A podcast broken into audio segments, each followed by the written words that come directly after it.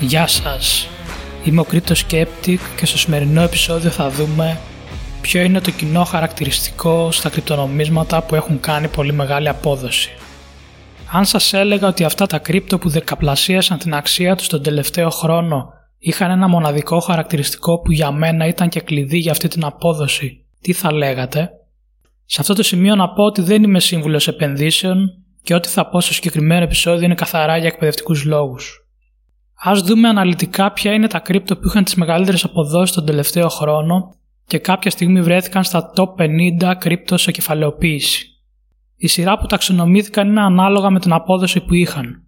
Πρώτο είναι το Kusama, μετά έχουμε Theta, Aave, Luna, ThorChain, Harmony, Chiliz, PundiX, Celsius και Bitmax Token. Για λόγους ευκολίας πήραμε τα 10 μεγαλύτερα σε απόδοση.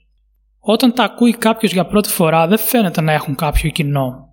Το καθένα έχει διαφορετική χρησιμότητα. Έχουμε κρύπτο από πλατφόρμες που είναι κεντρικοποιημένες μέχρι DeFi και κρύπτο που χρησιμοποιούνται για πληρωμές. Αυτά τα κρύπτο λοιπόν το κοινό που έχουν είναι ότι είχαν χρηματοδότηση μέσω venture capital. Αυτή η χρηματοδότηση γίνεται μέσω ειδικών funds που επενδύουν σε κρύπτο εταιρείες. Η μοναδική εξαίρεση ήταν το Thorchain, αλλά θα εξηγήσω παρακάτω τι συμβαίνει ακριβώς με αυτό. Όπως είχα αναφερθεί και στο επεισόδιο με το πώς να εντοπίσει ένα κρύπτο που αξίζει, το κομμάτι του funding είναι πολύ σημαντικό. Όταν ένα project καταφέρει να πείσει venture capital funds ότι αξίζει να επενδύσει κάποιος στην εταιρεία τους, σημαίνει ότι κατά πάσα πιθανότητα το συγκεκριμένο κρύπτο έχει πιθανότητες να χρησιμοποιηθεί στο μέλλον και δεν είναι άνθρακας ο θησαυρός. Φυσικά δεν αποκλείεται να γίνει και το τελευταίο, αλλά αυτά τα fans δεν ξοδεύουν λεφτά σε ένα project αν δεν δουν πρώτα κάποια καλά δείγματα γραφής από τους ανθρώπους που τρέχουν το project. Το Thorchain διαφέρει γιατί ενώ δεν πήρε χρηματοδότηση από VC Fund, έκανε ICO. Είναι και αυτό μια μορφή χρηματοδότησης, αλλά όπως βλέπουμε και στα crypto με την καλύτερη απόδοση, δεν είναι η μέθοδος που προτιμούν τα περισσότερα project. Ο λόγος είναι απλός. Μέσω του ICO μπορεί να μαζέψει αρκετά λεφτά ένα project, αλλά μετά την επιβολή προστήμων από την Επιτροπή Κεφαλαγορών σε ΣΥΠΑ σε project που έκαναν ICO, δεν φαίνεται να είναι και η καλύτερη επιλογή για ένα σοβαρό project. Επίσης υπάρχει το πρόβλημα ότι σε περιόδους bear market τα λεφτά που μάζεψαν θα έχουν μικρότερη αξία λόγω του ότι το fundraising γίνεται σε κρυπτονομίσματα και την ακρίβεια σε Ethereum τις περισσότερες φορές. Στην bear market η τιμή του Ethereum θα πέσει αρκετά, οπότε καταλήγουν πολλές φορές να μην φτάνουν τα λεφτά για την ανάπτυξη του οικοσυστήματος και γενικότερα για την ανάπτυξη του project. Σε αυτό το σημείο να κάνω ένα μικρό διάλειμμα για να αναφέρω τους τρόπους που μπορείτε να με στηρίξετε αν σας αρέσει το περιεχόμενο του podcast. Όπως θα ξέρετε το podcast δεν έχει διαφημίσεις, υπάρχει δυνατότητα να συμμετάσχετε στο Patreon με μια μικρή χρέωση το μήνα που ξεκινάει με 5 ευρώ μπορείτε να έχετε πρόσβαση σε ειδικό περιεχόμενο που θα ανεβαίνει μόνο για αυτούς που είναι εγγεγραμμένοι. Με 5 ευρώ θα έχετε πρόσβαση σε ένα άρθρο που θα ανεβάζω μια φορά το μήνα και θα αναφέρω τρία κρυπτονομίσματα που θεωρώ ότι αξίζουν την προσοχή σας. Θα αναφέρω τους λόγους για τους οποίους πιστεύω ότι θα δουν αύξηση στη συζήτησή τους το επόμενο διάστημα. Υπάρχουν και άλλα πακέτα στο Patreon. Μπείτε στο patreon.com κάθετος crypto pavla skeptic για να δείτε πώς θα υποφεληθείτε κι εσείς από τα πακέτα. Το Thorchain μπορεί να δει κανείς μετά από ψάξιμο ότι πήρε ενός είδους χρηματοδότησης από θεσμικούς επενδυτές, γιατί η Multicoin Capital αγόρασε ένα μεγάλο ποσοστό από το token του Thorchain που λέγεται Rune.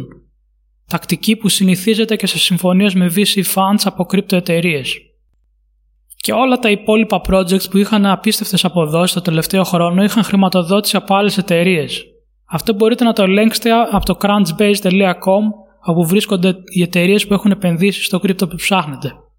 Μετά το χαμό που είχε γίνει το 2017 με τις ICOs, όπως βλέπουμε και στα στατιστικά, αυτή η μέθοδος χρηματοδότησης έχει αρχίσει να φθήνει. Είναι πολύ δύσκολο να αναπτυχθεί ένα project μόνο με χρηματοδότηση από ICO. Ενέχει πάρα πολλούς κινδύνους όπως ανέφερα και πριν. Υπάρχει επίσης το γνωστό πρόβλημα που δημιούργησαν αρκετές ICOs του 2017 όπου εξαπάτησαν αρκετό κόσμο δημιουργώντας ένα site μία νυχτή, στείνοντας ένα white paper της πλάκας και δίνοντας υποσχέσεις ότι θα αλλάξουν τον κόσμο. Το μόνο που κατάφεραν ήταν να πάρουν τα λεφτά του κόσμου και να μην προσφέρουν ποτέ αυτό που υποσχέθηκαν. το γνωστό σε όλους exit scam. Ένα άλλο πρόβλημα που υπάρχει σε project που δεν έχουν κάποιο είδους χρηματοδότηση είναι ότι κάποια στιγμή θα χρειαστούν λεφτά για να αναπτύξουν τις εφαρμογές, όπου θα γίνεται χρήση του κρυπτονομίσματος και εκεί θα αναγκαστούν να πουλήσουν τα κρύπτο που έχουν πάρει στην αρχή οι founders. Μετά θα υπάρξει μια συνεχής πίεση της τιμής προς τα κάτω λόγω των συνεχόμενων πωλήσεων. Αν δεν πουλήσουν τα κρύπτο τους και δεν έχουν άλλου είδους χρηματοδότηση, πρέπει να σκεφτείτε πώς θα μπορέσουν να αναπτύξουν το οικοσύστημα, άρα και την ανάπτυξη της χρησιμότητας του κρυπτονομίσματός τους. Είναι σχεδόν αδύνατο. Μόνο projects όπως το Bitcoin και το Ethereum έχουν τόσο μεγάλη κοινότητα που δεν χρειάζονται κάποιο είδους βοήθεια από προγραμματιστές επιπληρωμή για να αναπτύξουν εφαρμογές που θα χρησιμοποιούν το κρυπτονόμισμα. Γι' αυτό το λόγο η επένδυση από ανθρώπους που γνωρίζουν το χώρο καλύτερα είναι μια μέθοδος που θα πρέπει να ακολουθείτε κι εσείς όταν θέλετε να βρείτε ένα κρυπτονόμισμα που υπάρχει πιθανότητα να φέρει καλές αποδόσεις. Αυτά τα VC funds που επενδύουν στις κρυπτοεταιρείες έχουν άτομα που μελετάνε τα πάντα γύρω από αυτά τα projects.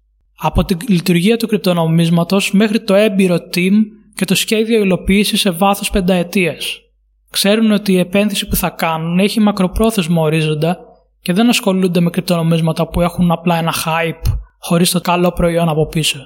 Φυσικά η επένδυση από VC funds δεν εξασφαλίζει από μόνο του ότι το project θα έχει επιτυχία. Παίζει επίσης ρόλο και πόσο σημαντικό είναι το fund και το μέγεθος της επένδυσης. Γενικά όμως τα στατιστικά δείχνουν ότι είναι ένα χαρακτηριστικό που θα πρέπει να κοιτάνε όλοι όσοι θέλουν να βρουν το επόμενο κρύπτο που θα έχει πολύ μεγάλη απόδοση. Αυτό ήταν το τέλος του podcast για σήμερα. Τα λέμε από την Παρασκευή με καινούργιο επεισόδιο. Γεια σας!